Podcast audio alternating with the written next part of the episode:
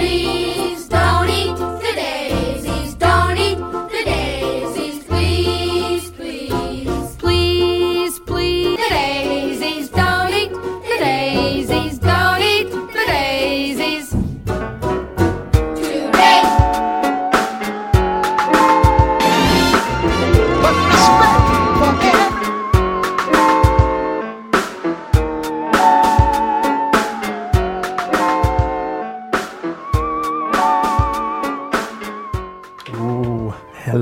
everyone. Welcome.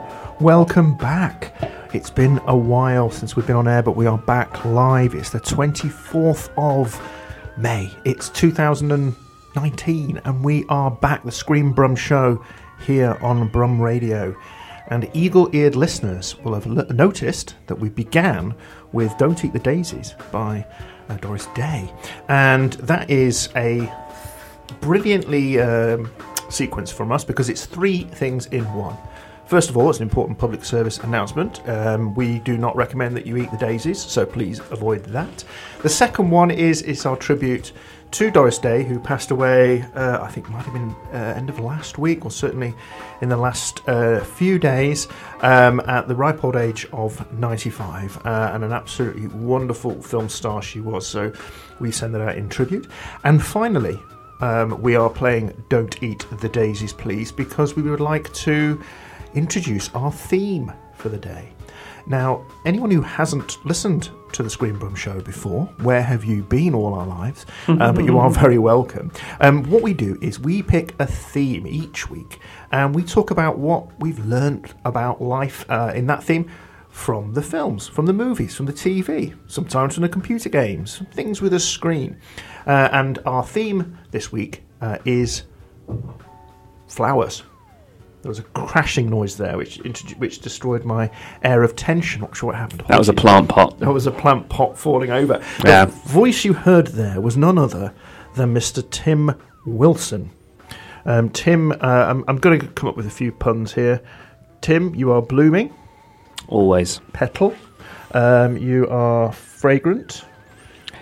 That's what they say. Um, and um, I can't think of anything else. You smell like manure. Um, there we are. Blooming and fragrant. I'll take. I'll take those. Um, And we are also joined in the studio by, of course, Lucy Beth. Hello, Lucy. Hello, it's How- lovely to be back. Now, Lucy, you have selected this theme. Which um, possibly wasn't one of my brightest ideas. Oh, I'm sure it is going to be fantastic. So, if you are um, listening to us uh, right now, then then let us know what your favourite films. So, is it is it films with um, about flowers, films with flower scenes, anything Ye- flower related? we uh, we as always the other thing that uh, about Screen Brum that we uh, spend our time doing is setting the ground rules for every theme that we uh, have. Often that's done out of necessity to ensure that we're able to select uh, a bunch of films that are not necessarily the obvious ones. Not saying that the obvious ones are no less legitimate because they are, but on Screen Brum we like to bring in some of the more obscure choices as well. And uh, when we were discussing this theme about flowers, our ideas weren't necessarily always blooming, but are, are setting the. See, I'm just we're just going to keep rolling these, aren't we? Yeah. Yeah, we've uh, we haven't keep- we keep- haven't gone to seed when we've been Yeah. away. We haven't let the grass grow under our feet. We've been germinating green shoots of new ideas. We'll be spring. All right, carry on. And uh, so we have included plants into the mix as well. Or plants. if Yeah. you're not posh. Yes, plants. Um, yes. So anything plants, and so so we are interested to hear from you. Anything that sprouts. Anything that sprouts, anything that grows. Uh, let us know if you have any film suggestions for us, um, and you can tweet us at ScreenBrum, and you can email us info at screenbrum.co.uk. Yeah, good testing. And after all this time, so we have been away for a while, but as I say, we have we have not let the grass grow under our feet. We have been um, germinating ideas, uh, and we are going to be having a good show. So we hope to hear from you. We're also going to have a guest later on, aren't we?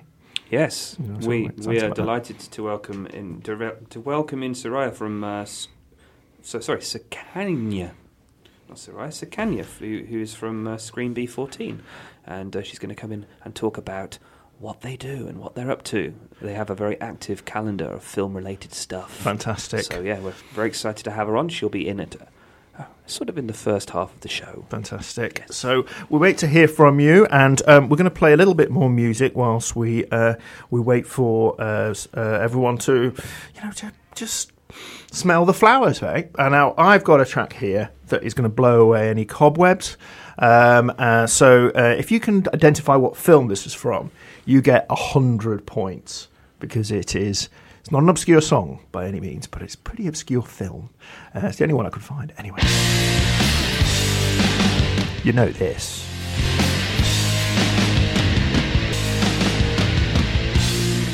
Oh, bit of bit of bit of bass in your ears uh, on this fine Friday afternoon. That was, of course, in Bloom. Did you see the connection in Bloom?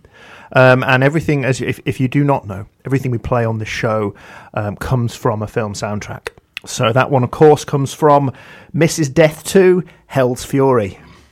Um, I'm sure we're all familiar with that one, the the second part of the uh, Mrs. Death trilogy. Um, I kid you not. Um, yeah, for some reason it doesn't. I mean, Nirvana are in a lot of things, but that's the only one I could find on IMDb Do you want me to read some of the description? of of Mrs. Death to Hell's Fury. Yeah, after Please the do. events of the first film, which none of us have seen, the spirit of death possesses a dead female victim from the first film's carnage and tries to continue his evil scheme. Well, I am not saying that In Bloom by Nirvana is the best thing in that film, but it is because it's one of the best things ever. So you know, I'm sorry, Father Death. oh, it's not Mrs. Death. Yeah, I just love Father Death takes control of a dead woman's body and wreaks bloody havoc wherever he or she, he or she roams. There you go. That's the kind of my curiosity. that's the kind of um, film knowledge that you can expect from uh, the show. Um, flower knowledge, uh, we may be a little bit more, a little bit more, uh, a little bit more cagey on. Um, I, I have to say, I am not very good at keeping flowers alive. I find I find there's something melancholy about every time I look at flowers. I always feel slightly sad because I always think, oh, that's going to die soon. I always feel a bit kind of, you know, I'm not very able to appreciate the fleeting nature of of a flower. But um, Lucy, you're a big gardener, aren't you? Yes, well, hopefully mine lasts a bit longer than yours Yeah. by the sound of it. Probably. You're, what are you you know, doing, Blake? Yeah, well, uh, yeah. I'm just I'm just talking to them, and um, yeah. So, but you like gardening? I love it. Yeah. Yeah. so I um, got a place with a big garden a couple of years ago, and it was a bit of a case of oh dear, what am I going to do with that? And now I love it. Ah. And as soon as it's um, dry, I'm out there in my little gloves, trying not to fall over and doing my best at keeping things going. And I love it. I Oh. really love it. Good. Well, if you've got any tips for excuse me for our listeners on how to uh, have a beautiful garden, then um, yeah. If you've got any questions, any gardeners' questions, Oh no. tweet them in, and Lucy Beth will. will I'd like them. to see people's gardens though. Send That's a good your idea. flowers. What is this, Radio 4? Yeah. Uh, Gardener's I, Question I'm, Time I'm with Lucy up Beth? to Gardener's World. That's what I'm after. Yeah. Monty I'll Don, get be there warned. one day. Fantastic. Yeah. Um, actually, even better, if you have uh, tips uh, fr- regarding flan- plants or flowers from the movies, that would be a that, would be, good. Particular particular anecdotes regarding tending to your plants. Okay, okay. Well, because we are going to be talking. So what we do on the show Oh, is yes. we will pick film choices each, not necessarily our favourite films or the best films or anything like that, but just films that we, you know, that that catch our eye, might have a personal story associated with it, and we'd love to hear yours as well. We have already received some on Twitter. Now, this one, um, the first one I'm going to talk about, is one which has already received quite a lot of commentary on Twitter, and I th- I suspect anyone who's of a similar generation to me, someone who's perhaps in their in their forties, um, will listen, will will hear this, and have a particular reaction. Just have a listen.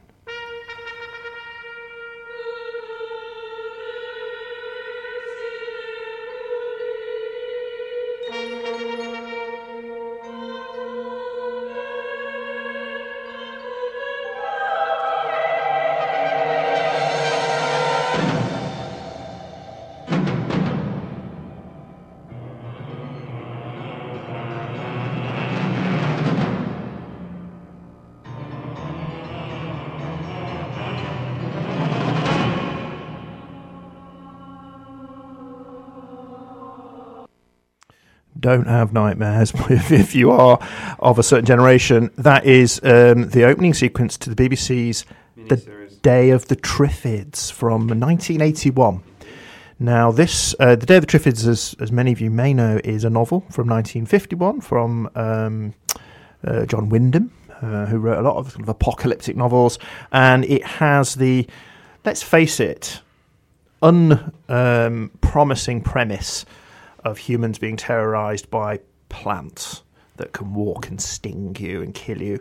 Um, but it's brilliant. It's brilliant. It's a brilliant c- concept because, as, as as many of you will remember, the central um, event that kicks all this off is basically most of the population of the planet become immediately blind due to a meteor that burns out their retinas or something, and it's terrifying. I mean that bit. So I watched this. When I watched this, I would have been, you know, I don't know, eight or nine. Four. Yeah, well, I was probably about ten. I don't know. and um, you know, it was it was absolutely traumatic. There's a horrifying scene where there's a woman like they're all, you know, obviously everyone's blind. They can't find food, and they're all desperate. And there's a woman desperately protecting uh, this packet of uh, food. Um, from people, and she's sitting on the floor, desperate trying to tear it open, and it's soap powder. She doesn't know it's soap powder. It's so horrible, um, the whole thing. And it's been it's been filmed as well. I think 1961 there was a, a Howard Keel in a film version, and there was also another BBC adaptation. Yeah, a few years ago. That was right. actually quite good. yeah. that's Eddie Izzard in that The one one. with Yeah. Dougray Scott. Dougray yeah. Scott and Joely yeah. Richardson. Yeah. Um, quite a different um, take on the, the story, a little bit more. Um, it was. It it was was quite camp. Yeah, but it was enjoyable. I thought it was. It wasn't bad at all. Um, the, um, the, the the the interesting thing about the BBC one, um, John Duttine one, is it's very um, very faithful to the book. Actually, very close. Um, by today's standards, you watch it because it's been repeated a lot on. Um, BBC Four recently, um, and um, yeah, but today's standards it's, it's very slow paced. You know, lots of very slow things happening, but um, really, really chilling. Great central performance from John Duttine in it, actually, who I met um, backstage at Pebble Mill when I was a kid. Um, I met him and Bill Oddie and Status Quo all at the same time.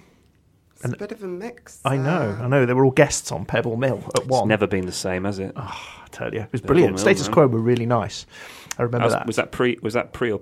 Yeah, it's not Titchmarsh days, was it? It was. I'm not sure it was actually. It Keeping the plant theme alive. You see. Yeah, exactly. Yeah. Very good. Yeah, yeah, anyway, yeah. so d- so um, the Day of the Triffids. Yeah. Um, so one of the things that's yeah, it's great. Um, the the sound of the Triffids make this Oh my god! I remember the noise. sound more than anything else. They were terrifying, um, and they had this these stings that swung about, and they were really, really horrifying. I mean, it they does look. look, It does look vaguely funny now. As It well. does look is. It is in ridiculous. that Doctor Who kind of Yeah. uh, low budget, but boy, they do. They make. They they, they act it well. They did. They they it was completely played straight. Yeah. The the plant I read recently is was based on a ginseng root, also twisted, and they had little people inside. See, that that sounds more sinister than based on a ginseng root. Yeah, exactly.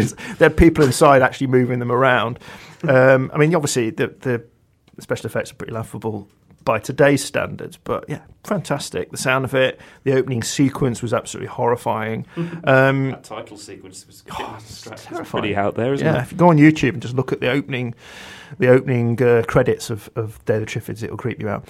One thing that isn't in it that's in the book, which I I miss, and I think is a great idea, is one of the characters in it um, in the novel is she was a sort of infamous celebrity for having written a sort of racy book called My Adventures in Sex or something.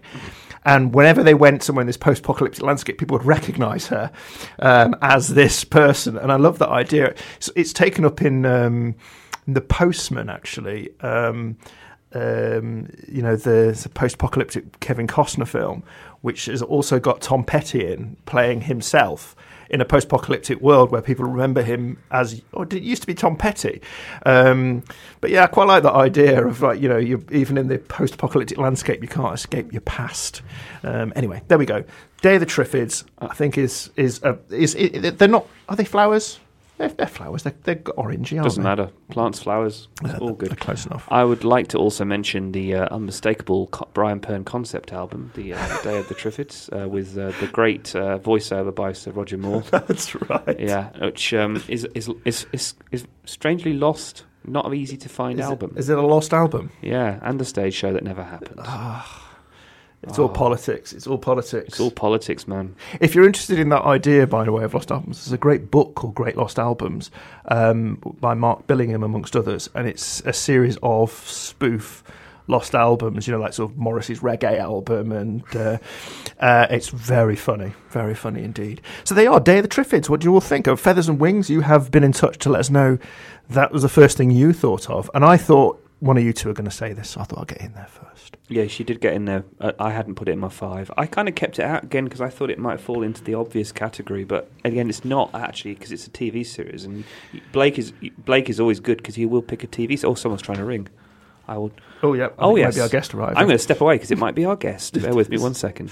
It is okay. Um, so yes, um, uh, so yes, there we are. T- the day of the Triffids. Do you approve there, Lucy? Oh, definitely. One of the things I love about it from the film, and I, um, well, from the book, but I suppose for a lot of people, it's probably come from the TV and film now as well, It's how it's just become standard language. So, like, if you're walking through a garden somewhere and someone will say, oh, it looks like a triffid, like a massive plant or something. And I love that. That always makes me quite happy, really.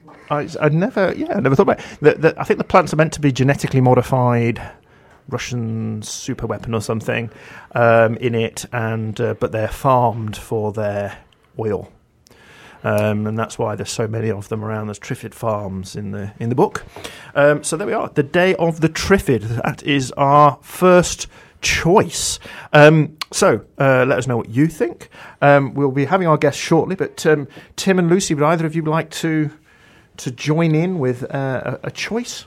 It's interesting. As, as soon as um, we extended the topic area from flowers to include plants, that things became much more of the horror variety. I'm sure that Mm. Lucy might have got some horror films. Well, I tell you what, if you watch the 1961 Day of the Triffids film, the scene in there is the plants eat uh, a gardener is pretty grisly. I will tell you, I tell you that that would give you nightmares if you are if you're someone that has a lot of plants in your house. Sorry, sorry, you were saying horror. Yes, horror. Um, although I'm going to come back to horror because I feel like um, going horror to ho- going from a plant-based horror film or sorry, Triffids might be flowers. Yes, I'll, I'll give you that. Pl- flowers are plants. Let's let's let's not forget that. Yes, so um, I might. Uh, I'll, I'll throw in my first choice today, um, and I will throw in um, Leon from 1994. I think I was alluding to this earlier with the animated GIF of uh, Jean, Reno, Jean Reno attending to his plant, as it were. Um, so, as you probably know, I think you've all seen Leon. Some of us have seen it too many times. Not looking at me. So, uh, Luc Besson's 1994 English language debut film, set in New York City, filmed in 30 days with a with a sh- shoestring budget. One of the uh, defining Luc Besson films, uh, one of the defining films of the 1990s. One might argue uh, and discuss. Anyway, the film revolves around Jean Reno, uh, who plays Leon, who's a hitman. Takes in a 12 year old girl called Matilda, played by, um, of course, Natalie Portman in her breakthrough role, after her family is murdered, and she becomes his protege. Um, but of course, uh, the key character in this film is the cute plant that Leon has and attends to throughout the film. It becomes a kind of a symbol of the film's life. He talks in the film about attending to your roots. He talks all the time about. Um, you know the idea of look, you know letting your roots count, and as he's doing that, he's always often looking after, and tendering for after this beautiful plant, which I can't pronounce. It's called an ag- aglaonema.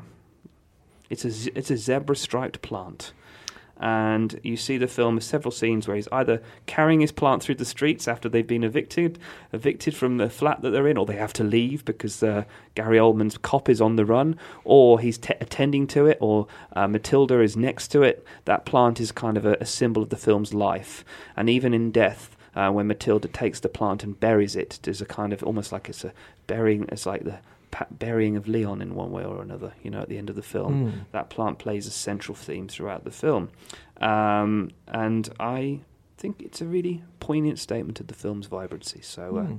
that is my first pick: That is the plant from Leon. an excellent the what we're calling it the agrodubler. The Agadoo, ag, ag, Agadoo, the Agadoo, The Agadoo plant. I can't Yeah. remember what it was called. It's called the Aglaonema. We need to have some, Uh. some botanist uh, listeners really let us know um, about that. I've been doing a little bit of research. Someone on Twitter suggested uh, House of Bamboo, is it a film? Um, Yeah. We weren't sure whether bamboo has flowers, and I was looking them up. And they flower like once a century or something, bamboo plants. But I think they all, in an area, they all flower at once or something, which must be quite amazing if that happens. So, And of course, th- um, talking about plants, I think this is what Leon says. I've just sort of furiously going through my notes. Um, so he says, Leon, Leon likes this plant because it looks like him. He says, it has no roots and it can be taken anywhere without caring anything more than itself. For anything more Mm. than itself. So it's a, it's a self sufficient plant. Much like Leon is a self sufficient hitman. well, it's a There very, it's a very lonely life Yeah. being a plant pot in a pot. Back in the days when Besson managed to mix a bit of mix mostly style with some substance. That's th- you know that those you know those those killer films, the sort of period that that that period where he went, he did Nikita and he did Leon. Those two films are still his two per, per, Perilous best films because of that. Discuss. No Um, Godzilla. Uh, okay, that one was uh, uh, perhaps sown on stony ground. Uh, Am I am I really stretching these metaphors? Um, we're going. go- um, L- um, Lucy. Um, would you like to, to give us one of your choices, uh, or would you uh, would you not? Yeah, well, um, you started off with Doris Day, which Mhm. uh, that um, is always a wonderful thing to do. So, thinking about flowers on screen, one of the things, the images that I always think of first is Calamity Jane, Mm. which um, is that's probably my most watched film. Um, since I was about four, I, I've probably watched it at least once a month for my whole life, really. Um, so there's an admittance. It's my happy film. If I Oh. need cheering up, I put Calamity Jane on. Um, but the image that always comes straight to mind is her um, singing Secret Love, holding these beautiful bright daffodils um, after she's fallen for Bill Hickok, played for Howard Keel. And it's such a wonderful, bright image in that way that films from that time period had such a vivid colour to them, I suppose, with it being the the type of Technicolor recording she's still. Um, it, it's just got this vivacious um, coloration to it, and it, it's um, through throughout the film. It seems to go from these dusty, almost desert-like um, conditions, and as she finds her love, it goes brighter and greener and more flowery. And it's um, the film obviously has taken on quite a strong LGBT um, sort of following Mm. through its lifespan, and that was something that kind of meant a lot whilst I've been growing up as well. And that comes from her relationship with Katie, and that is kind of told through flowers as well, from Katie bringing in flowers to her little hut, essentially, and painting flowers on the door with their names intertwined through the flowers. And so it's, um, she finds her love of femininity through flowers, not necessarily her own, because she's always quite staunch in her herself. She doesn't change herself and her um, her ethos um, for anyone. Really, she maybe cleans up a bit, but um, but she finds her love of femininity and this brighter world that's not just all shades of brown. That it brings this, like I say, greenery Mm. and brightness and lightness into her life as the film progresses, and she finds her different loves. Oh, that is uh, Mm. that is beautiful. That makes me really want to go off and watch that this weekend. well, now. obviously you should. I should. And what I'll do then, uh, Lucy, is I'll play the music. Shall I? Shall we Oh, have uh, a double a double dose of Doris Day? Try saying that after a couple of Pernods. A double dose of Doris Day will have uh, Secret Love, Um, and that is, of course, from the soundtrack to Calamity Jane, which is our uh, what, Lucy's first choice for our flowery theme today. We'll be back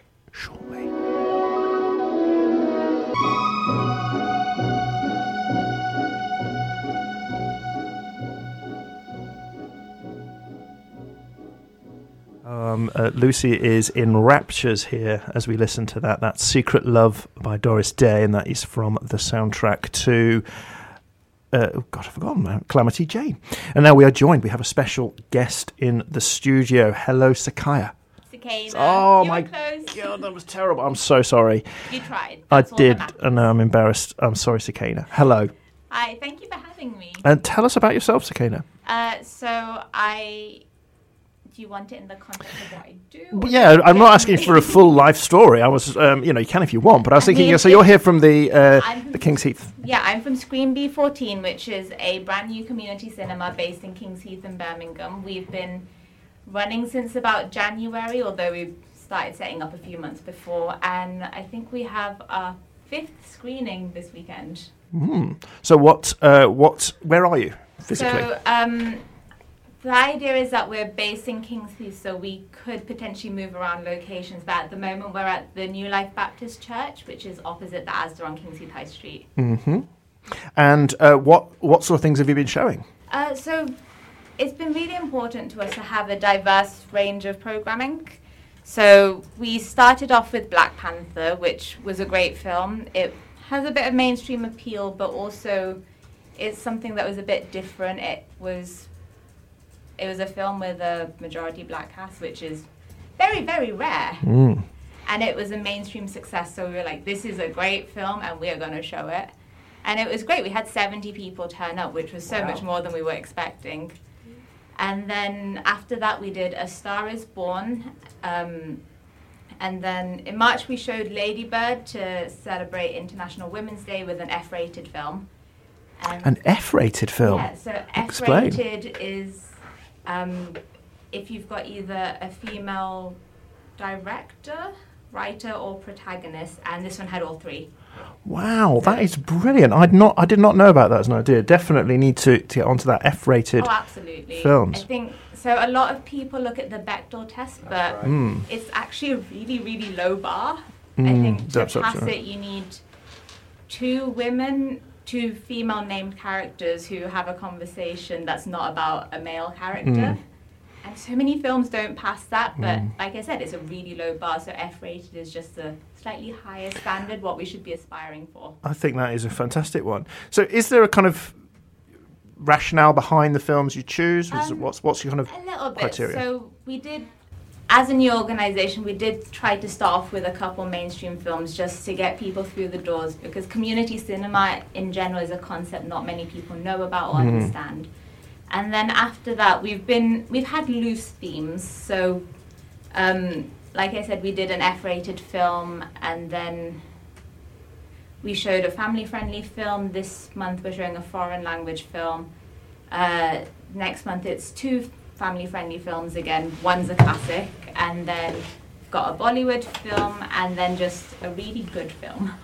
oh, a really good film? That's Yeah. is that as much detail we're going to get? Um, well, in terms of themes, it was the idea that we have something that's newer, but a film that we think is of a high standard, I guess. Now, as you say, community cinema is something that maybe not people are aware of, but it is it's very much growing Oh, absolutely. concern, isn't it? So I am one of the biggest champions of community cinema. I'm actually a trustee for Cinema for All, which is a national charity that supports and promotes community cinema. And it's just that thing that I'm really passionate about. Sorry, could you repeat what that charity's called again? Cinema for All. Cinema for All. Yeah. Um, and so community cinema is basically film screenings that happen in locations other than uh, commercial cinema. So these can range between churches, community centres. Uh, there's one in Deptford which happens in a shop in the basement of it, which is fantastic. Um, and they can also be pop-up screenings, um, things in parks. There's so much scope to what it could be. And the other main thing about community cinema is it's volunteer run, so they're all run by people who just love cinema and love community and want to create this service for local people, I suppose. And interestingly, there's I think there's over a thousand of them in this country alone, and then Wow. you've got them in all kinds of countries. Um, so I met two people, one in Portugal, one from Poland, who both run community cinemas in their local areas. So it's a massive thing that not enough people know about. And it's it's. I certainly I recently went to uh, the Moorpool one um, Yeah. in in. Circle cinema. That's right, beautiful location, and watched a film there. And it's a different experience, isn't it, than Yeah, than going to a cinema. uh, You know, where you have you, for starters, it, when they say it's going to start, that's when the film starts. There's no adverts, there's no preamble. It's well, is it oh, uh, that one anyway? And it's fantastic. It's a different experience. Yeah, and I think there's something nice about I just having a film screening that's lots of different people coming together, but without like the rigidness of a regular cinema. Mhm. It doesn't matter sometimes if people are a little bit louder or if kids are running around. I went to one in gosh, what's it called? Chaddesley Corbett. It's a village near Bromsgrove. Um, and I went to go see their screening of The Greatest Showman, and it was a family friendly screening, and you had all kids on beanbags at the front, and it was just this really fun vibe with all the family there. There were grandparents, grandchildren. It was great. Fantastic. Um, so, what what remind us what was what's is it Sa- Saturday's the next show? Yes, this Saturday, the 25th, we're showing Shoplifters, um, which is one of my favorite films I saw last year. I think if you don't come to any other screenings that we do, come to this one because it's a film that's worth seeing that wasn't in the cinema all that much and people might not have clocked on to how great it was and it was one of those films where I just left it and had no idea how to feel if that makes sense Mm. at all. Yeah, yeah, absolutely. Yeah, I knew I felt a lot, I just didn't know what. that's an excellent example.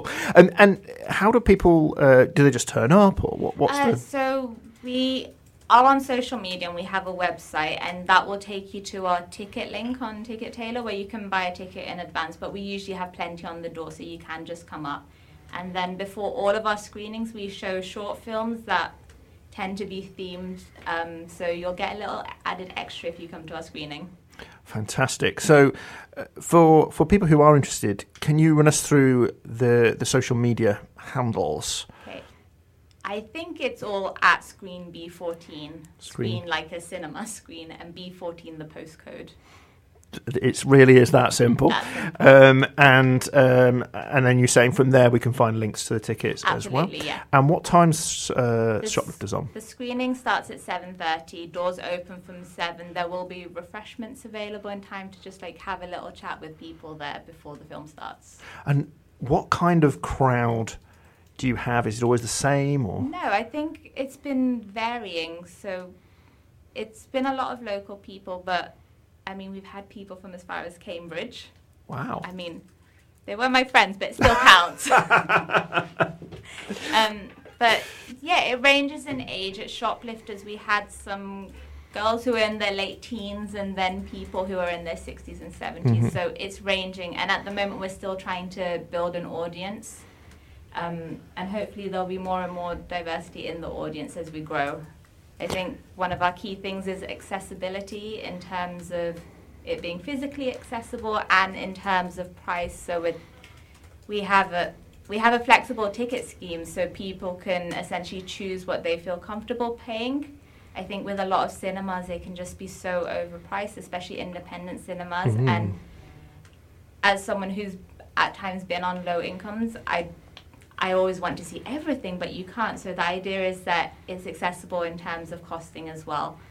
And we are trying to reach more parts of the community. So hopefully it will keep growing. That sounds absolutely fantastic. And are you open to suggestions for films? Because I'm sure Tim will be will be bombarding you with suggestions. But it's Sounds great. Fantastic. It's a great it's a great place. If any of you you know have never been to a community cinema, um, it's an extremely uh, pleasant experience. I found you know you, you chat to people before. It's a very different different thing from from being at the at the the multiplex. You know, you're chatting with people beforehand, and um, as you say, you get to see shorts, um, and you get to see s- films at the cinema that you probably wouldn't have got. Certainly not been on very long, um, uh, and and a cheap price. It sounds fantastic. Very excited to hear you. Thank you so much for coming in. Um, now we're going to play a little bit of music, but uh, if you're able to hang around for a little longer, because we are talking flowers, and we're very interested to know if you can think of a f- scene in a film with a flower, or a character with a flower, or a film about flowers, um, that um, would be a um, a choice. And uh, anyone listening at home, you can tu- you can tune in to, uh, so you can listen, you can tweet us at Screen Brum and let us know your choices. Uh, and it doesn't have to be films; it can be TV. And now, what I found here when I was doing some research for this is a computer game called uh, Flower. Um, and I really, I don't know what it is, but I really like the idea that you can just sort of play being a flower. Wouldn't that be lovely? Uh, now, pure escapism, just being a flower, just sitting in a field, you know, deciding whether to wave a bit, move towards the sun. I like the sound of that. So I'm going to play some music from it. This this particular track is called "Life as a Flower," which is already excited, um, and the composer is Vincent Diamante. Enjoy.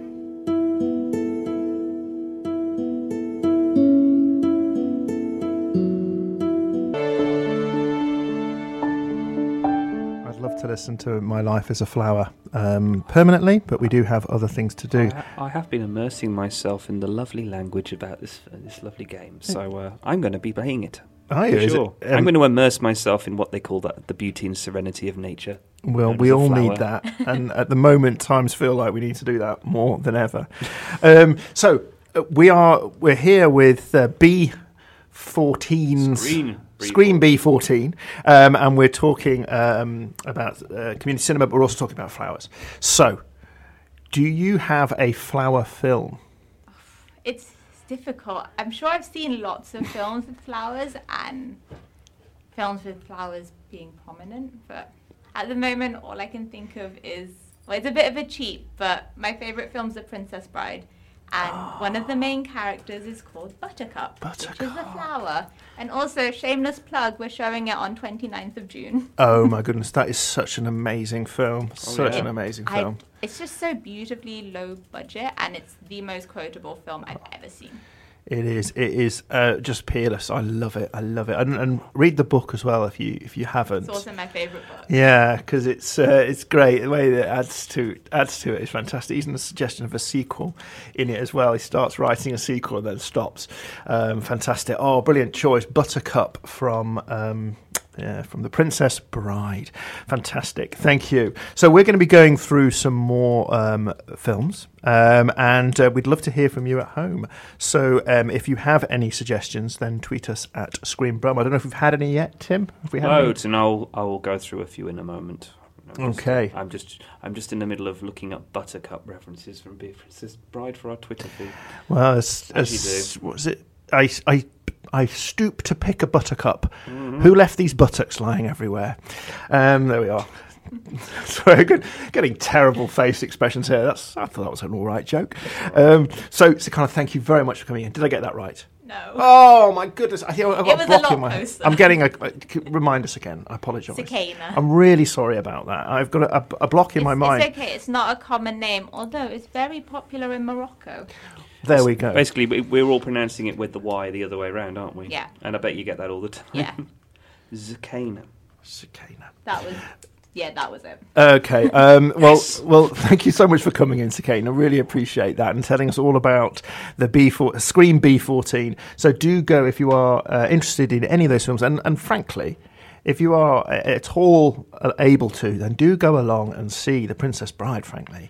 Um, because On the 29th of June. On the 29th of June, any Screen opportunity to see B14, you can buy tickets on their website, Fantastic. on Ticket Tailor. Um, so, um, so um, do do that, and we're going to be carrying on talking about flowers. So, um, we we've been going through our top five uh, flower films. Um, what I would, uh, I guess, it's my turn to talk about the next one, right? yes, it is. It is my turn to talk about the next one. So, the film I'm going to do, and I don't know whether any of you are uh, familiar with this one, is 1971's A New Leaf. Anyone? No. See, this is it's you've it's, got our, you've it- got our attention, Blake. It's it's um, it's agonising that people haven't heard about this film because it is wonderful. Uh, it's written and directed by Elaine May, who is also someone who has been kind of written out of history. She's wonderful. She's so funny. She writes in this. She directs it. She stars in it. She's written a few other things before. Um, sh um, but I think she only directed one other film after this. So I don't think it was a big commercial success. Um, and in it, she plays a um, botanist who is uh, a very sort of socially inept uh, botanist, and this, the other co-star in it is Walter Matthau. So you already know this is going to be good. And Walter Matthau is um, a kind of slightly sleazy playboy. Um, who suddenly discovers he's run out of money, so he's like a, an heir. Uh, so he needs to find a wealthy wife. Um, hence, pursuing Elaine May's character. Um, and Walter Matthau has, never been better than, than he is in this film. He's so funny. Um, his, his attempts to woo this woman, Henrietta, um, are just hilarious. Um, there's a sequence where there's a wedding dress uh, with, with him trying to get a wedding dress off, um, which is one of the funniest bits of physical physical comedy you will ever see. Um, just watch it, basically. No one seems to have heard of it. I feel agonised that no one has heard of this film. Um, I, you know, I think it won a lot of awards. And the the central point about this that connects up with Flowers is there is a. Um, it's all about her um, identifying a new species of fern, and I think of ferns have flowers. What are ferns? Are they bushes? Are they grasses? Come on, Lucy, you're a gardener. What is a fern? A plant? Very good. I'm afraid I'm not. I think aren't they a, a type of thing on their own? A new. Uh, well, this. Yeah. oh, okay. According to Google, ferns are plants. In fact, that's that's that's the Well, thanks for that. They look quite similar to lichens, and like fungi, they bear spores underneath the fronds. Ah, yeah. So, f- so fungus isn't a plant, is it? Fungus is something else, I Mm. think. So then maybe it's a slight variety i- in Is there. it fungi or fungi? Fungi. However you feel. I don't know. This is turning into gardener's question time. It being fungi. yeah, yeah.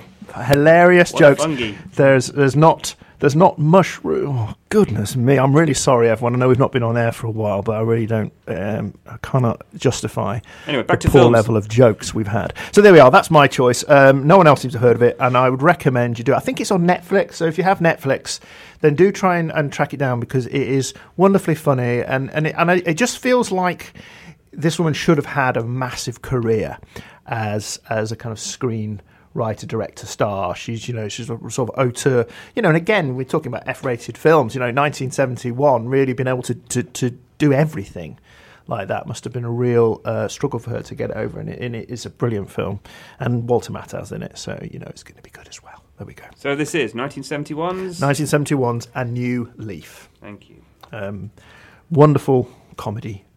There we go. That is my choice. So, anyone, no, no one's heard of it, so no one else can comment on it. But, uh, Tim, would you like to, to, to give us one of yours? Yes, of course. I'll just uh, actually can you pass on to uh, L- Lucy. Lucy. I'm, I'm having I'm having a- a- an epic fail on my MacBook at the moment. Um, other computers are available. Um, on my computer at the moment. So, so Lucy, our, our resident uh, florist, no, botanist, person with a garden. Certainly not botanist. No. I'm not that knowledgeable. No. I did do a year of floristry course. Really? Yeah. Wow, you kept that quiet. So you really do know your flowers. Not really. I can kind of make my make my way along, but it's um, great fun, very therapeutic. Is it? Yeah. Uh, ah, well, that's a that's th- everyone has interesting strings to their bow. Um, so, w- uh, do you have a, a you know now that we know you are essentially an expert in this field? Do you have any any flower any flower choices for us? Um, I was going to go for Beauty and the Beast. Beauty and the Beast. The Beast, 1991 animation, as everybody knows. the only version. Yes, so we, we should clarify that. I don't know. I didn't mind the uh, the recent one. Did you like the recent one? It was watchable. Hmm. Um, that that that'll do. Uh, it, controversial, not controversial, but um, notable at the time for having Disney's first sort of LGBT character as well, wasn't it? Or or romance in it, I think. Am I thinking of the right thing? Was it? Yeah, yeah, because I know there was a bit of controversy about it being barred, banned in certain places, parts of the world. Anyway, that's. Oh, I that's hadn't The heard that. sorry. The new one was. The new one, yes. The yeah, the new one. oh, I forgot the name of the character, but he's basically in love with Gaston, Mm, and I think there was that controversy about Yeah, it. because it was the most Yes. actually most open. Yes, the first openly Yeah. gay character. mm. Rather Yes, than, I rather than interpret realised it, going back through the Disney canon and going, well, clearly that's and that and that is too. Yeah. You know, Um, anyway, that's uh, an aside. Sorry, sorry, Lucy. No, that's Beauty a and the good Beast, the animated version. Um, yes, they, well, of course, a lot of the film is focused around the magical rose, and everything is kind of linchpinned on that, and its decay and how will he survive as this terrible beast unless the rose is saved. Um, but it's a really interesting thing as well in terms of the the style of the rose and its setting and how it originates in the older story. Um, because this um, dying rose, it's something that is a regular feature in Vanitas and Memento Mori paintings. And so that would that was a popular European field of art um, during the period of time that Beauty and the Beast is set. And that being set in European um, placing as well. Yeah, sort of, sort of classic fairy tale yes, castle words, kind of yes, thing, isn't it? Yeah. exactly. Um, that fits in precisely, and how it gets quite good as well is other pieces that would generally be featured in Vanitas Memento Mori paintings would be clocks and candles. So it all fits together quite nicely. So I quite like things like that where it all pieces together into something quite satisfying. Mm. Now, this is an education for us here, sort of an art history education as well. Um, fantastic. Um, and uh, who's in that film? Some got big name voices, isn't there? In Angela Lansbury. the marvelous Angela Lansbury.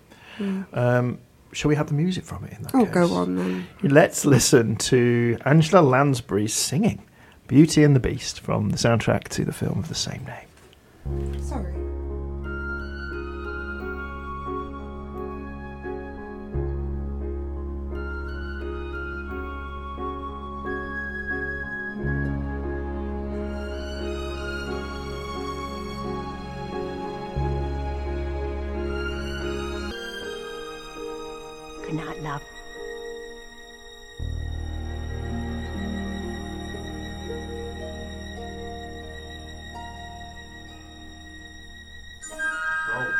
Tale as old as time, Beauty and the Beast, with a beautiful rose in it, and I think that's an excellent choice. It, it reminds me of um, one of one of the things I considered, which was um, the Little Prince. Now, the Little Prince is is a, just such a, a wonderfully gorgeous book. I don't know if any of you read it. Have you read the Little Prince? I've read the book. I've Yeah. not seen. There was a um, there was a recent uh. TV the, uh, film version of it with Hans Zimmer did the soundtrack too. Um, so um, we may play some of that later. But yeah, similarly, a kind of a rose in a kind of um, being kind of tended to individually in a sort you know empty landscape. Wonderful, wonderful, fantastic. So we've had some choices. Tim, are you ready to to lay one on us now? I am. Have you have you? I don't know. thi- I, I've been debating whether to do this one for a little, for a few minutes, and um, but I, I will I will try and uh, argue that it's a plant-based film, okay. or rather that it's at the heart of the film's uh, plot rather than anything else. Um, I'm I'm a big fan of uh, Invasion of the Body Snatchers, not the 50s, but the 1978 version. Um, So that's Donald Sutherland one. yeah, the one where, where Spock and the Fly try to solve the mystery of the space sea. um, yeah, yeah, um, and that's probably why one of the reasons I love the film is because of uh, is because of the fact that the film has um, its roots in a sci-fi uh, context, and No has, pun intended. no no pun intended. And you know when you're seeing uh, when you're seeing Bond and you're seeing uh, Jeff Goldblum and you're seeing Donald Sutherland rocking out, and um, yeah, so the idea of is basically the idea is a, a mystery of a, a sort of a, a deep space seed that come to life, um, that's come to Earth to take over humanity as you do, and they, they involve some kind of um, spores that turn people into sort of mindless drones, and it involves this kind of cute pink based seed and flowering, and it makes people, um, you know, not exactly what you call a killer plant. But it turns people into deranged maniacs. And there's sort of pods involved. sort of pods there? involved, They're like yeah. pea pod type things. Pea pod type things, yeah. I'm, I'm going to let this one go. I, I, I think it passes off for a plant-based horror film because there are lots of plant-based horror films, you know, of uh, varying qualities, and uh, this is one of my favourites because it is knowingly knowingly scary, but also knowingly fun. And um, you know, I I saw this at a very young age, like too young. So whenever I, I whenever I used I went around in the playground. This is how young I was. Next day after I saw it, I was probably still only about nine, and I went around in the playground doing you know doing that thing and going. And no one else had seen it, and they all just thought, No, oh, what Tim's being? Tim again. Yeah, and uh, yeah, I'm, I'm sure that teacher didn't go back to mum and dad and say, "You kid's been watching scary films." So, um, Oh, that's it's so pod-based things yeah. I'm letting that- loosely passes for plant film. So yeah, I mean, there's a lot of you say there's a lot of kind of the, the plants, flowers um, are often in horror films, aren't they? Because there's something kind of there is something kind of um, creepy about the kind of juxtaposition between beauty and horror, and uh, and the and the idea of uh, you know something that looks beautiful that isn't. So I'm thinking of um, Batman. Was it the Joker has a little Yes, with the acid. that sprays acid yeah. from his little bouquet, and of course, we can't really talk about. it. We talked about it so much already, but on the, on the show, but Little Shop of Horrors, um, about a killer plant. So yeah, it's a good a good one. Of course, the Triffids we've already had. So yeah, Yeah, and I, I don't necessarily also categorize it as a as a remake as much as it is almost like a successor to the original in terms of bringing up some of the ideas and themes from the original film. And of course, you know, you know, the original film just is is all about for me Kevin McCarthy and his delirium throughout the film. But Mm. uh, yeah, when uh, yeah, I, I, overarching memory is of um, is of Donald Sutherland doing at the end. is it Veronica Cartwright? That's right, Oh, pre-alien Veronica Cartwright. great yeah. in it as well. And she she does she does um, um, go, losing her mind very very well in films. Yeah. Veronica Cartwright is one of her traits.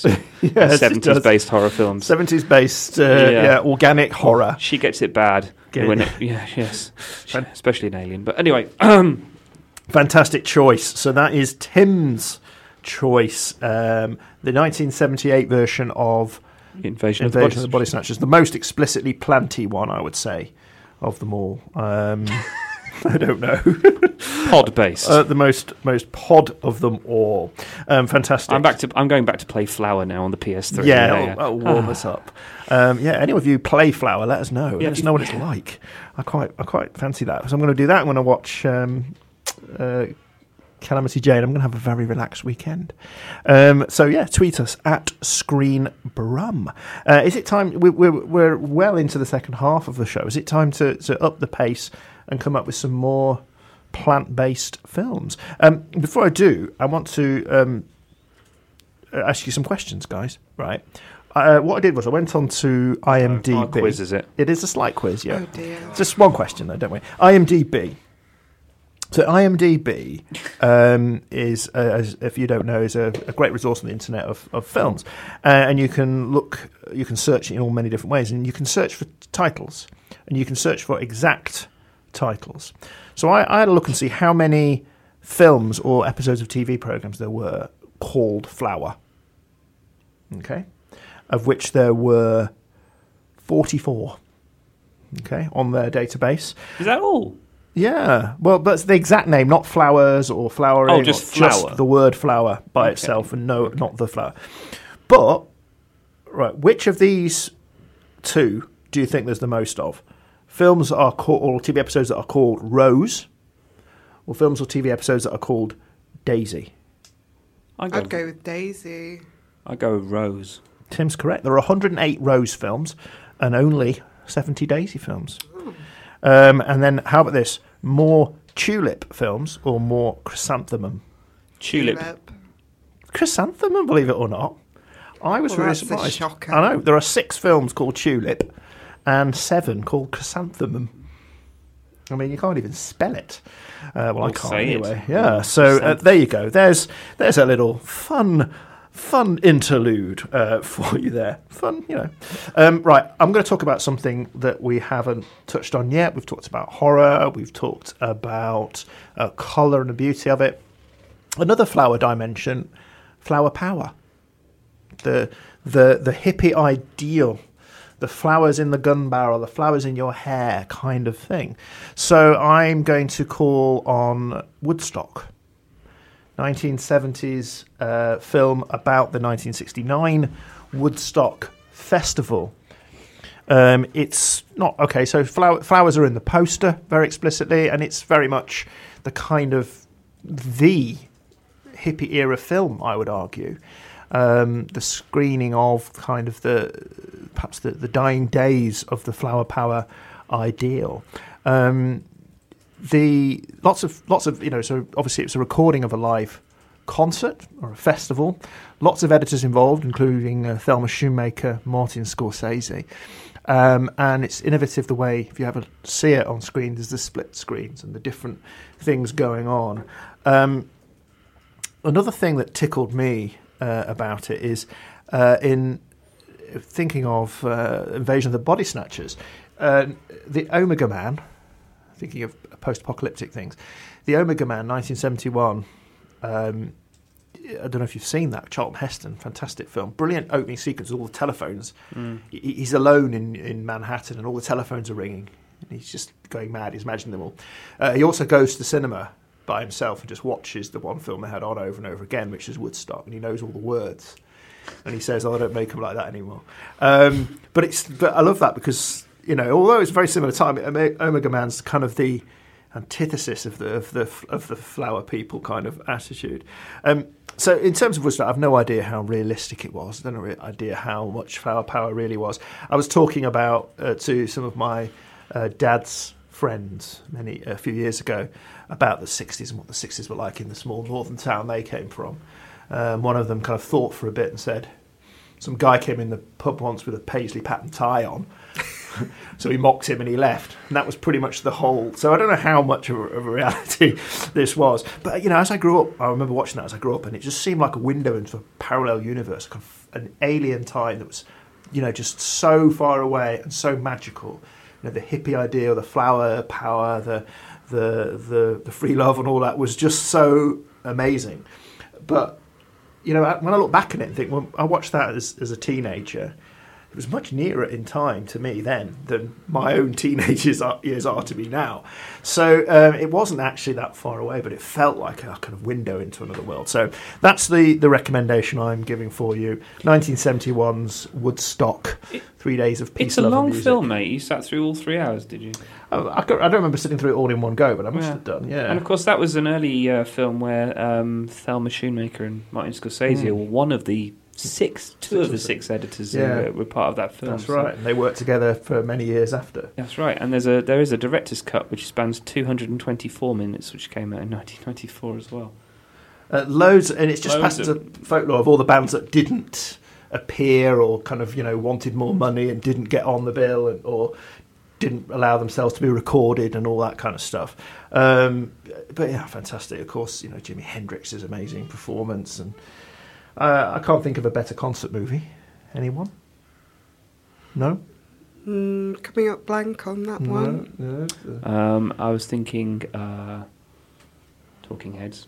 Talking Heads stop making sense. Start making sense. Yeah, that's a one. That- possibility. That'll be, that'll be my um, contribution to the great uh, concert. Jonathan Demme, of course. Absolutely. Yeah. First, first one using digital uh, audio technology to record it. Yeah. First film. Um, right, there we go. So that is my choice, the Flower Power Pumping Woodstock, 1970. Blank looks all round here. Maybe not seen it. I have, but a long time ago. time I. Yeah, I think it's probably at least 10 years since I watched that. Okay. Um, and uh, Tim, any any uh, any thoughts on it, or do we move on? Well, you know, uh, you can add it into that whole kind of hippie filmmaking culture of that time. Mm. You know, not just Flower. Thinking, I was thinking of things, films like Zabriskie Point and all that kind of bang, which were all kind of, which were all kind of at the heart heart of that kind of hippie culture. Yeah. that's why rather than thinking more than uh, flower power. But I get where you're coming from. Yeah, well, it's a bit of a cheat. This is that's this is a little bit of a cheat, but you know, you know, I've, I've got the button, so I'm going to say it. Okay, so who would like to come up with another recommendation for us? What about on the tweets? Has there Mhm. been much coming in? We've had absolutely loads coming in. I would say that um, uh, we have had uh, some lots of god contributions from B Film. Um, B Film, of course, um, very kindly um, sent us some flowers, um, courtesy of uh, Keanu Reeves. Uh, They sent us some flowers. Yeah, a nice bunch of flowers which Keanu Reeves was holding. So we're very grateful for that. He's probably got a gun hidden in them or something. yeah, whoa. Um, um, but uh, they, yeah, he's, they've given us quite a few suggestions. So they, they talked about Hitchcock's Vertigo, um, which uh, in B Film's words is full of great flower and plant symbolism. Um, they give some examples, you know, an example of the bouquet in the painting of Carlotta, the redwoods, Mhm. for whom centuries are just moments, and the framing in the flower shop that clues you into Mad- Madeline's life in death condition. There's also Um, great um, flowers in uh, Hitchcock's Rear Window Yeah, because there's the the rose garden, isn't it, and the dog, which is where you know supposed to be buried, Yeah, and the dog where it all sniffing around. and- yeah. yeah, fantastic. An- Another another B film suggestion is uh, Magnolia, so called because its uh, it's about the decay of white white males.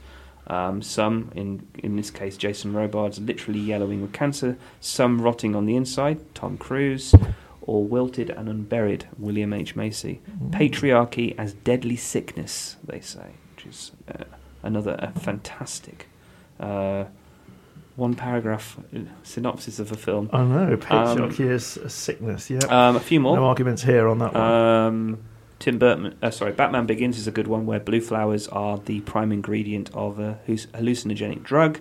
Same in uh, Scanner Deadly, Scanner Darkly, Richard Linklater, um, where um, the lobotomized ar- actor grows these grows these trippy symbols of romanticism. He's got a picture. Um, he's they put a picture of uh, character doing it, um, which is um, the idea of reaching for the infinite, the unreachable infinite, and a symbolic symbolic plant references going on here, which is really good. Wonderful. Wonderful. Um, uh, I, I'm being a bit unfair to other people because I've mentioned a lot of uh, Screen Screen Brum stuff. Um, there was another mention for Day of the Triffids.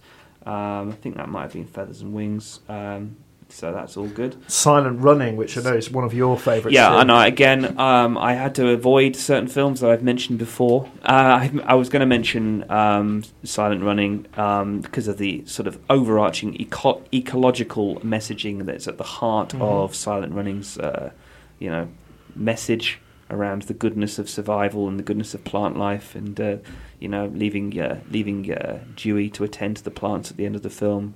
I'm gonna, you know, if you think about it enough, with a bit of Joan Baez in the soundtrack, Oh, you know, yeah. gets you gets you thinking and Oh, gets you uh, really emotional as it does all the time. And of course, you know, we, we, we should say that today is or a day of climate change activism. A lot of children around the world striking from school today um, in, in protest at uh, not enough being done um, for that. And uh, I, for one, would like to uh, lend my support to that. I, I discovered um, this week that qu- apparently, this is, I mean, I haven't verification on this, I just read this on Twitter, but a quarter of all human carbon emissions have been uh, emitted since the release of Inconvenient An. Inconvenient Truth in 2007. And three quarters of all carbon that's ever been burned by humans has been since 1968. So, um, so yes, we should. We Chilling. Should, we should, yes, appreciate. Go and sniff some flowers. Go and appreciate them, um, and, um, and and maybe you know get out in the garden this And weekend. plant things that bees like. Plant things that bees. What sort of things do bees like?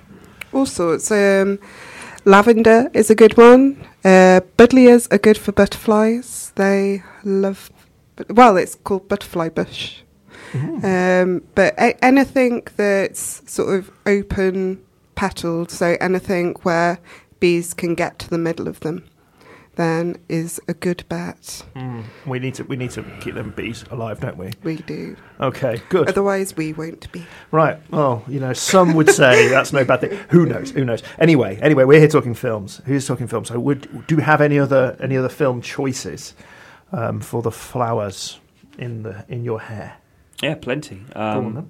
so um, again, I, whilst I was saying I was, I don't mention films that I've talked about before. I am going to uh, make a nod to Broken Flowers. Um, it is a film that's very close to my heart. Um, of course, for those of you who haven't seen the film, it centres on Bill Murray, who plays a character called Don Johnston, who's basically um, he receives a letter um, from a uh, from who- appears to be a son who he has fathered but he's never met. Um, and uh, of course, he has five ex girlfriends in the running. And uh, the film is a, um, a kind of a very it's a Jim Jarmusch film, so it's very very um, it's very dry. Uh, it's a very dry study of of Bill Murray going around and meeting with each of his five ex girlfriends to try and discover who it is that has mothered his son, and also to find his son. And um, he ticks them off one by one on his list. Um, and, and prior to meeting the fifth person, um, eh, fifth, fifth girlfriend, he goes into a flower shop and takes. Uh, he basically takes solace in the kind of kindness of this uh, this florist who who who uh, who dresses a wound that he got from ex number four, and um, he create and she gives him a beautiful bunch of pink carnations and lilies. Um, and one of the things really actually the cut the pink color is very vibrant and prominent throughout the whole film. Um, it's kind of uh, kind of centerpieces around the clothing of the women he visits, kind of the power of the women.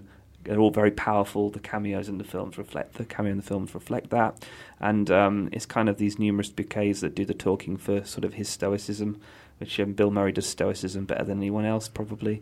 Um, and then um, he, you know, uh, as he tries to, as Don Johnston, Bill Murray's character, tries to track down his uh, son, he offers flowers to the lovers of his past, and uh, the bouquets change throughout. You know, wildflowers, hand wrapped bouquets of lilies and carnations. The message stays the same throughout, which is to try and patch up past mistakes, recompense for his uh, for whatever mistakes he's made.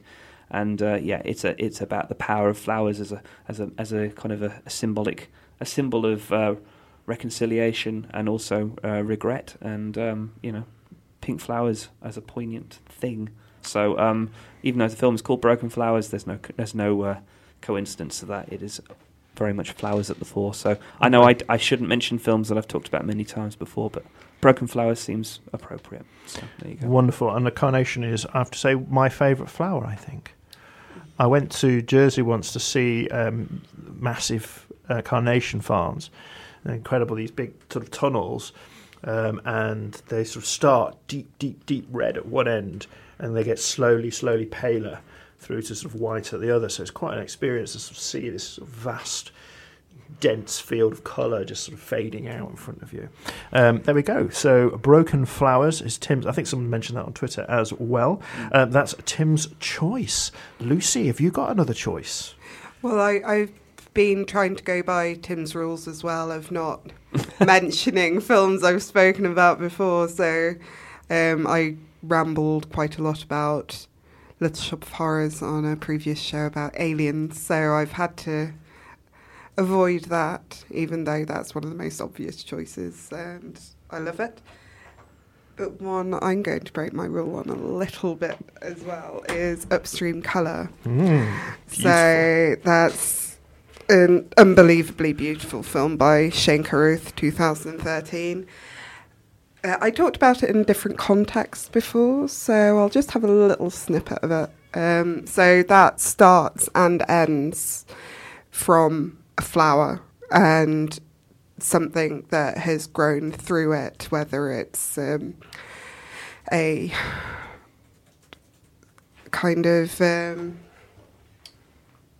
natural process or something that's been interfered with. These flowers have a certain coloration and something that comes through them in the grubs that come from their soil.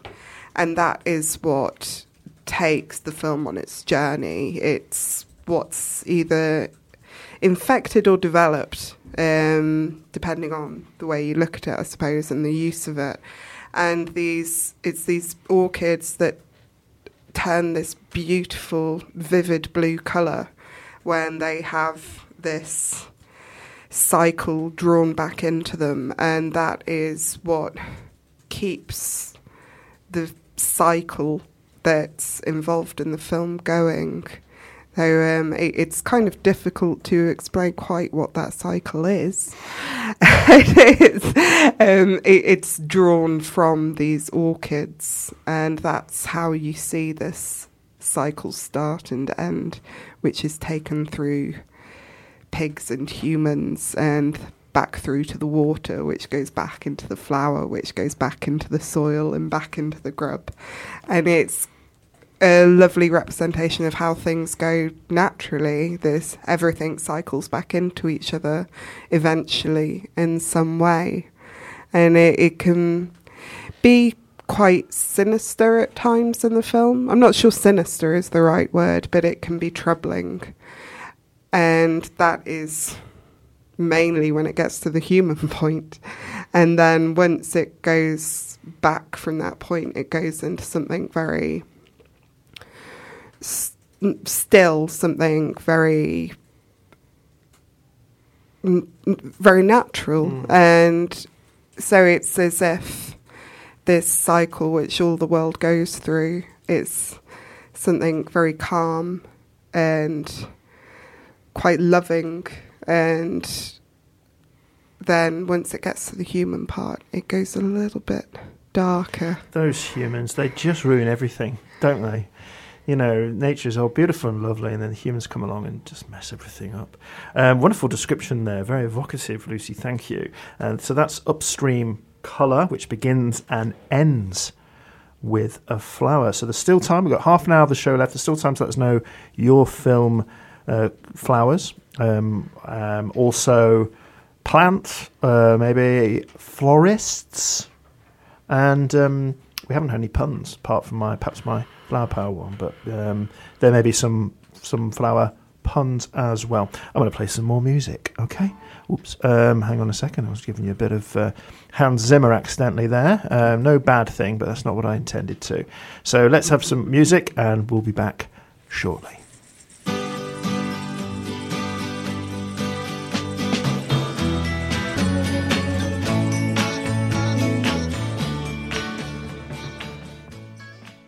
Ooh.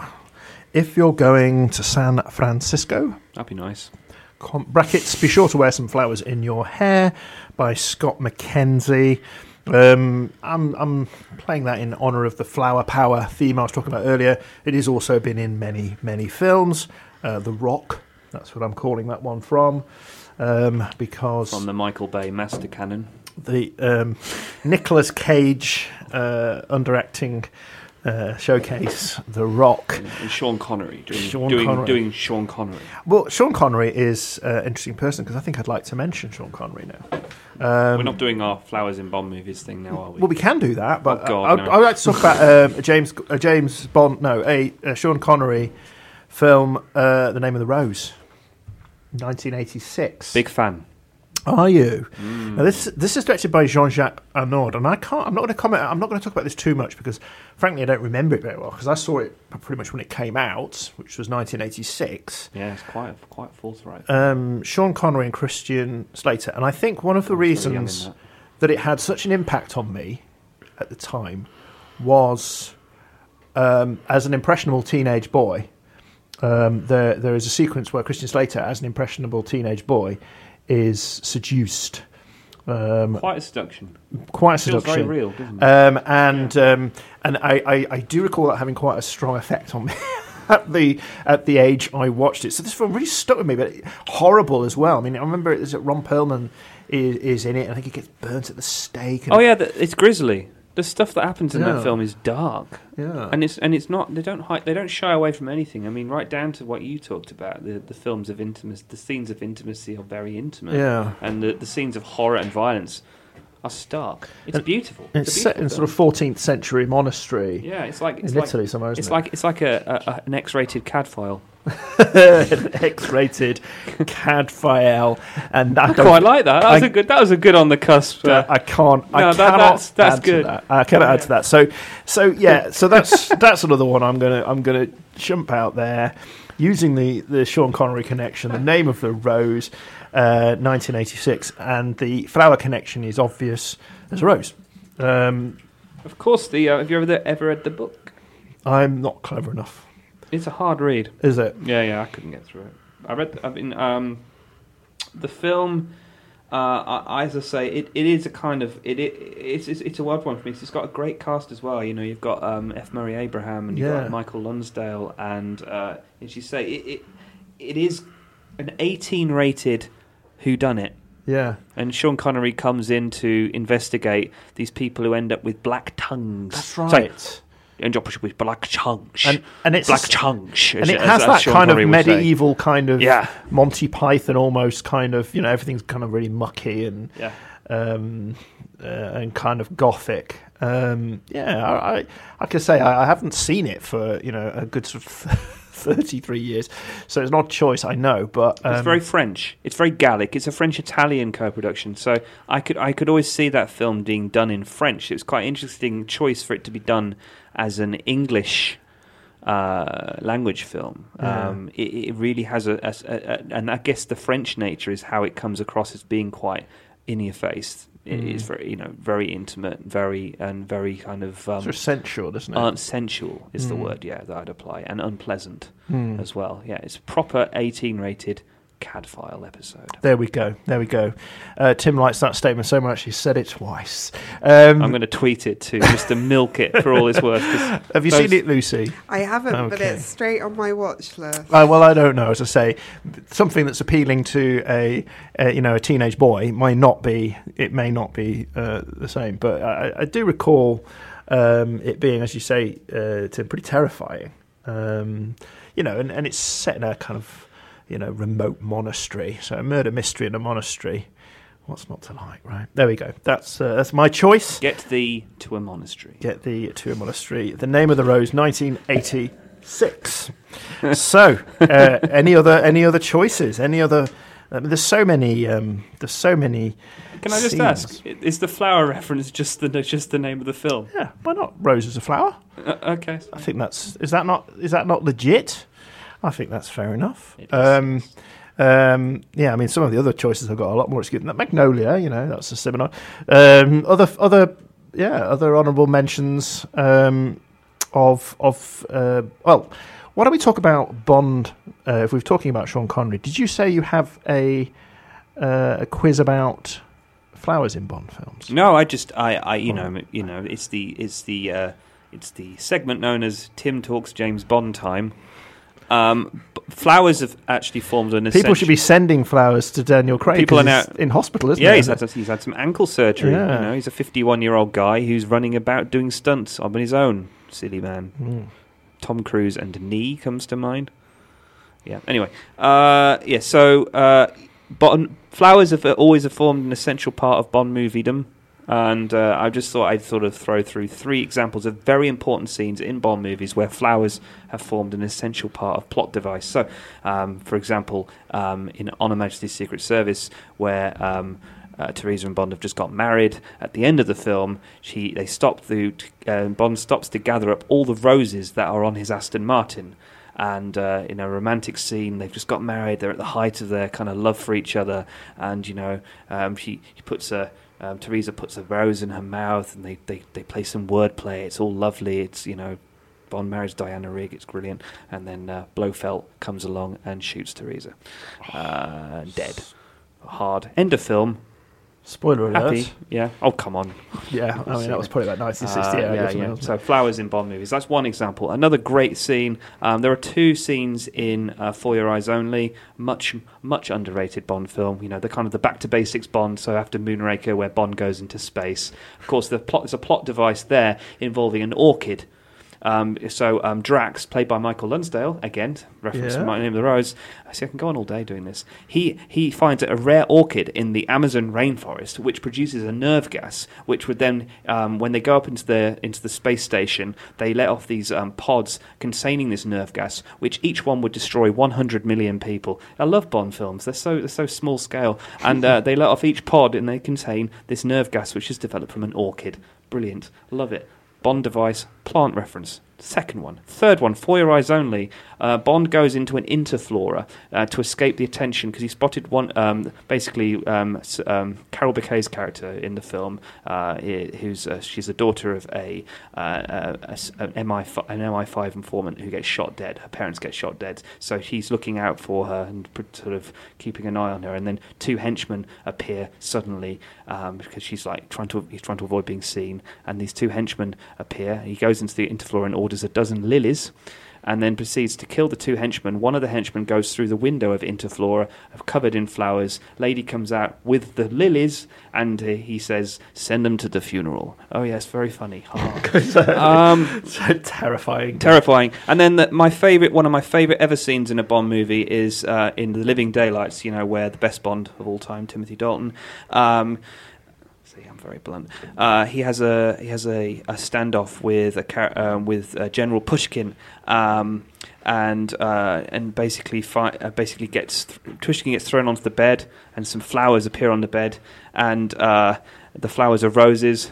And General Pushkin goes, I take it this is not a social call, 007, to which Bond says, correct, you should have bought lilies. Um, and, uh, uh, and so there you go. Four, four flower references in Bond films. That's today's Bond segment finished with. Fantastic. Good night. Your Good luck. your Bond Yeah. lesson for the day. Here endeth that flower references. Uh, you know Uh, what? You know, if I've missed any Bond references involving flowers, please let me know. I'm I'd sure to- there's many.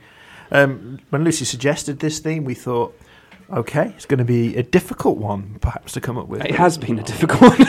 Yeah, but there's, there's lots of stuff. I mean, Lucy, have you got another one you'd like to to shout out? I'll go for a couple of brief ones of people turning into flowers Ah. and greenery. So, Annihilation being a modern, obvious one, but still incredible.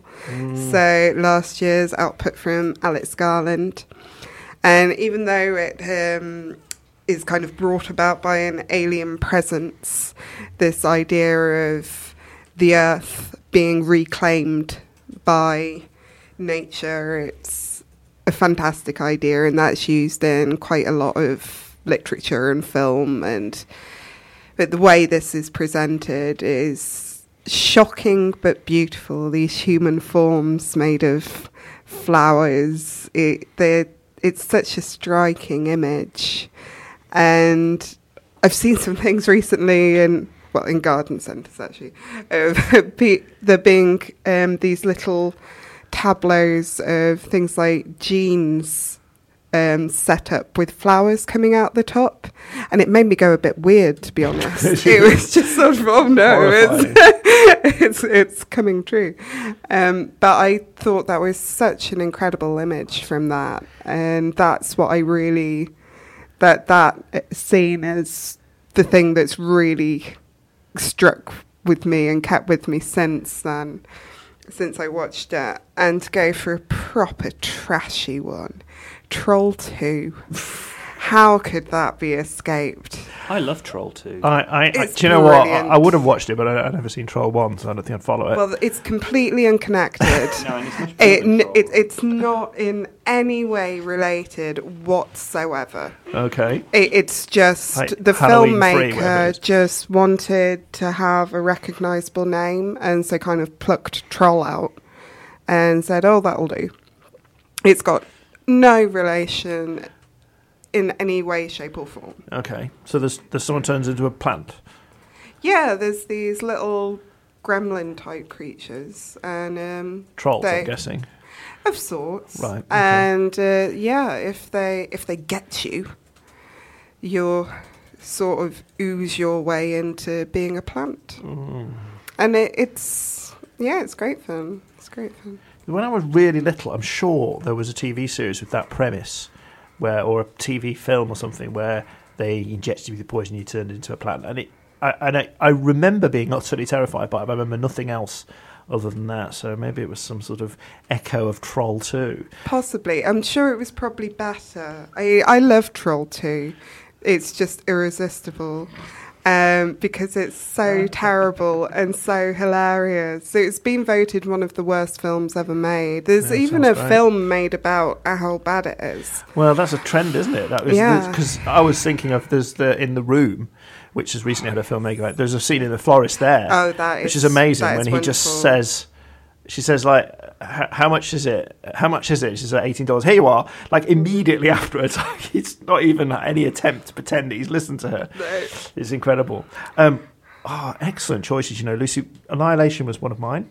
It was my number one choice, actually Oh, I'm sorry. for a very similar reason. But I, I, I, you know, it, I've read the book, which I didn't like as much as the film. I thought the film was just so visual, sumptuous, and visible. And as you say, there's there's people turning into flowers, but there's also this other sense to it. And th- there's an echo of the the, the famous scene in um, The Wizard of Oz uh, when when Dorothy and, and the gang are falling asleep in a field of poppies. That was my number one Ah, there we go. We are we are in Yeah, I was going there Yeah. as well. is is but it's that narcotic that kind of narcotic Yeah. um thing of of you know incredibly heady perfume you know and we've all been in in you know like in the botanical gardens or something and there's that s- incredibly strong sense of smell in the air and the pollen in the air and there is that kind of slightly narcotic feel to it i think and and i think that's what comes across in annihilation this this sense of almost like cloying nature of so much flowers, so much sort of perfume in the air that, that these characters are sort of driven completely, um, you know, completely off the rails by it. And I love it, that kind of feverishness of it all. And yeah, you're absolutely right. It's such a good film, and it was it was agonising that it, it really didn't get any kind of cinema release. Because I think it would have been great on a big Yeah. screen, Yeah. um, and even better if with you know if you just sat there with a a, a, a bunch of chrysanthemums in front of you and just took the occasional sniff. Uh, I would say, oh, so fantastic. Okay, so two for the price of one there, Lucy. Annihilation Yes. and Troll Two. Troll 2. What year They we- couldn't be more contrasting, really. Well, two is 1990. Uh, yes, I think Currently you're right. Currently sitting at 2.8 on on rating. Oh, it's improved then. It used to be at zero. Okay, so so yeah, it's got even it's got even better. Perhaps it's the uh, the halo effect of the associations with Annihilation. Um, there's there's a film I'd like to see Two hundred thousand dollar budget. They used every penny of it. on the on the the, the, the trolls. Um, a film I'd like to see um, is Jeff Noon's Pollen. I don't know if anyone ever read any Jeff Noon books. Yeah, that is a fantastic. uh, I'd like to see several of Jeff Noon's books as films, but. Probably that quite would expensive. be. It would be such an undertaking. It, it would be need to be a seriously brave person to take those things on. But again, it's that whole sense of that, yeah, the kind of air. I don't know if anyone here does get hay fever. I never used to when I was a kid, but I do now. Um, and um, I, I definitely see flowers in a slightly different way, a slightly threatening, oops, slightly threatening thing now. Um, right, 15 minutes of the show left. Now, are we into number one from you, Tim? Has anyone else got any other choices? I don't have a number one choice here. I, uh, as I say, um, I, I, also want to mention sort of the uh, the gorgeous uh, scene scene from Wizard of Oz uh, as well. The kind of uh, hypnotic, sleepy nature of smelling the scent of big bright flowers, and Dorothy starts to feel sleepy. Um, so. There's obviously the kind of narcotic connection specifically. cursed. Yeah, Yeah, I was thinking one of the things I was trying to be oblique and thinking about Traffic, the original, you know, Traffic, the Steven Soderbergh film, that was based on a BBC miniseries, which is all about the heroin trade from Afghanistan and poppies there. But anyway, carry on. But sorry. I thought I'd, what, the way I was leading into that was um, I was thinking about uh, 2002's ad- adaptation, uh, where Nick Cage um, plays Charlie Kaufman um, and is hired to write uh, hired to hired to write the screenplay adaptation for Susan Orlean's The Orchid Thief. And the uh, screenplay revolves around um, Orlean, who's played by Meryl Streep, who has a secret lover, who is a uh, character called John LaRoche, played by Chris Cooper. And um, spoiler alert here, sorry. Um, he wants to steal ghost orchids in order to manufacture a jug that causes fascination. Um, Mm. I don't know. If, I don't know if that was a tenuous lead on from Wizard of Oz, but um, just so just so you know, the um, the sort of the ghost orchid. Uh, I I read about this. Um, the mysterious ghost orchid is actually native to Canada, Florida, and the Bahamas. and um, it's uh, it needs to be kept into a in a, terrari- a terrarium and to maintain high Terrarium. terrarium. See, I don't know what I'm talking What's that? Is that about. like a It's like a Greenhouse? glass. You know, like you see the bowls. Oh, like a the bell glass jar type bowls. thing. Yeah, yeah. Hmm. um, uh, and that's as tenuous as I can get. Is No, basically. I was, I was, I, I was choosing going. that I was going there in my head from the get go as like, adaptation was like, yeah, the th- that plot line was obvious flower reference. so, yeah, uh, no, absolutely, and, that was and where I it's a was real, it's a real book, I think, that it's based on, isn't it? mhm. Um, ec- I keep thinking of Tulip Fever, but that it's not Tulip Fever; it's something else. But yeah, Tulip Fever was a film from a couple of years ago about the um, the tulip mania that struck uh, Holland in the 17th century. It was, it was the one of the first recorded economic bubbles. People were making an absolute fortune buying and selling tulip bulbs. It just sounds like it's a, a- a metaphor or something, but they really did. Um, and then it all went a bit pear shaped. Um, anyway, there we go. Excellent choice. I was going to choose that And I guess, I guess also, you know, the film is classically Charlie Kaufman because it always these things they tend to reflect a little bit of his own state of mind as well. Clearly, uh, I think this was the one after being John Malkovich, wasn't it? Um, so I guess uh, I mean, he film- plays film himself and his own, having Nicolas Cage as in you know playing Charlie Kaufman isn't you're going to and Charlie Kaufman's twin brother. Yes. Yeah. Uh, yeah. It's classically it's classically uh, bonkers, and you know Spike Jonze does a really great job at uh, bringing that Ch- Charlie Kaufman Yeah, world Yeah. to life. So, Trixie would probably be Trixie.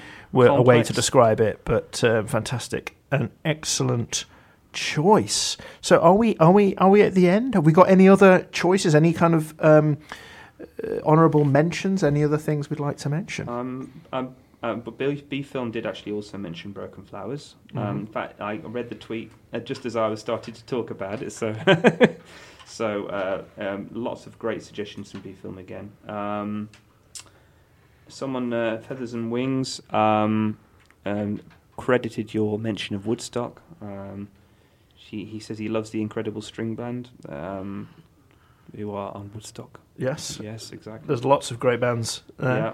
Um, Tom's Midnight Garden, Feathers and Mhm. Wings. Don't know that. Do you know that? No, I don't. Mm. Feathers and Wings, please tweet more. Tell us more Tell about us- Tom's Midnight, Midnight Garden. Garden. We'd like to know more. Um, the the one we perhaps the the elephant in the room we haven't mentioned is American Beauty. Um, American Beauty is the name of a rose. It's um, it is you know so it is, that's the, the name of the the name of the rose literally, uh, and of course the iconic scene with uh, is it Mira Suvarni Amy Sivari. Suvari uh, covered in petals. Um, Cool, blimey, Johnny. and it is I love that film. Um, Great film. and it's again Chris Cooper's in that, isn't he? Um, fantastic, uh, Chris Cooper in there. American Beauty and adaptation go well together as a nice Mm. double act, eh? So yeah, um, Kevin Spacey, um, and um, yeah, um, Thora Birch, who um, you know hasn't really um, been in mainstream films since then. I don't think, um, unless you count Dungeons and Dragons movie. But um, it's a fantastic film, as I recall, um, and of course, very, very lot of flowers in there. What do you think, Lucy? You look like you don't approve. No, I, I just haven't seen it in a long time, that's Oh. all. But I remember loving Thora Birch in it. Yeah, Uh, but that, that was the obvious, most obvious choice, I suppose. it for was the most. Yeah, it's, it's probably Sam. Sam one of Sam Mendes' most iconic scenes as a director. I, I I'm always thinking of um, Annette Bening's character when I think of American Beauty and her decline, and throughout the film. I lo- and I also I do love um, uh, Scott Bakula as the next door neighbour. Is it- Remember him? Oh, that's right. Yes, he's a gay next door Gay neighbour. next door and, neighbour. and, uh, is it Chris Cooper's character's be homophobic? homophobic, and then you realise he's got a Yeah. slightly yeah. Yeah. Uh, the film's brilliant. It's a fantastic film. I think I think um, any reluctance to talk about it has come because of recent events more than anything else involving Yeah. involving one person. I think you. It's very difficult. I was- it- It's going to open a whole can of worms, but I think you have to talk about the film and say it's fab. It Yeah. deserves all of its plaudits. So uh, Um, we'll we'll play one more track, um, and then we'll come back with any more uh, mentions if we have. Uh, and this is one of your choices, uh, Lucy, um, which is the Lana Del Rey um, which I wanted to play because it's gorgeous. Um, what what was It's your reason from for the this? Gate, the Great Gatsby, Mm. which of course has a massive theme of flowers through it, and is so sumptuously used visible Mm. visibly in it as well, with the rooms full of flowers. That's right. Doesn't he, doesn't he buy an entire room full yes, of flowers? Yes, yes, it- it's absolutely gorgeous. Um, the film is arguably not that fantastic uh, a representation of the story, but it, it's as with all Baz Luhrmann's films, it is gorgeous to look at, and as always, has a great soundtrack as well. Well, let's hear it.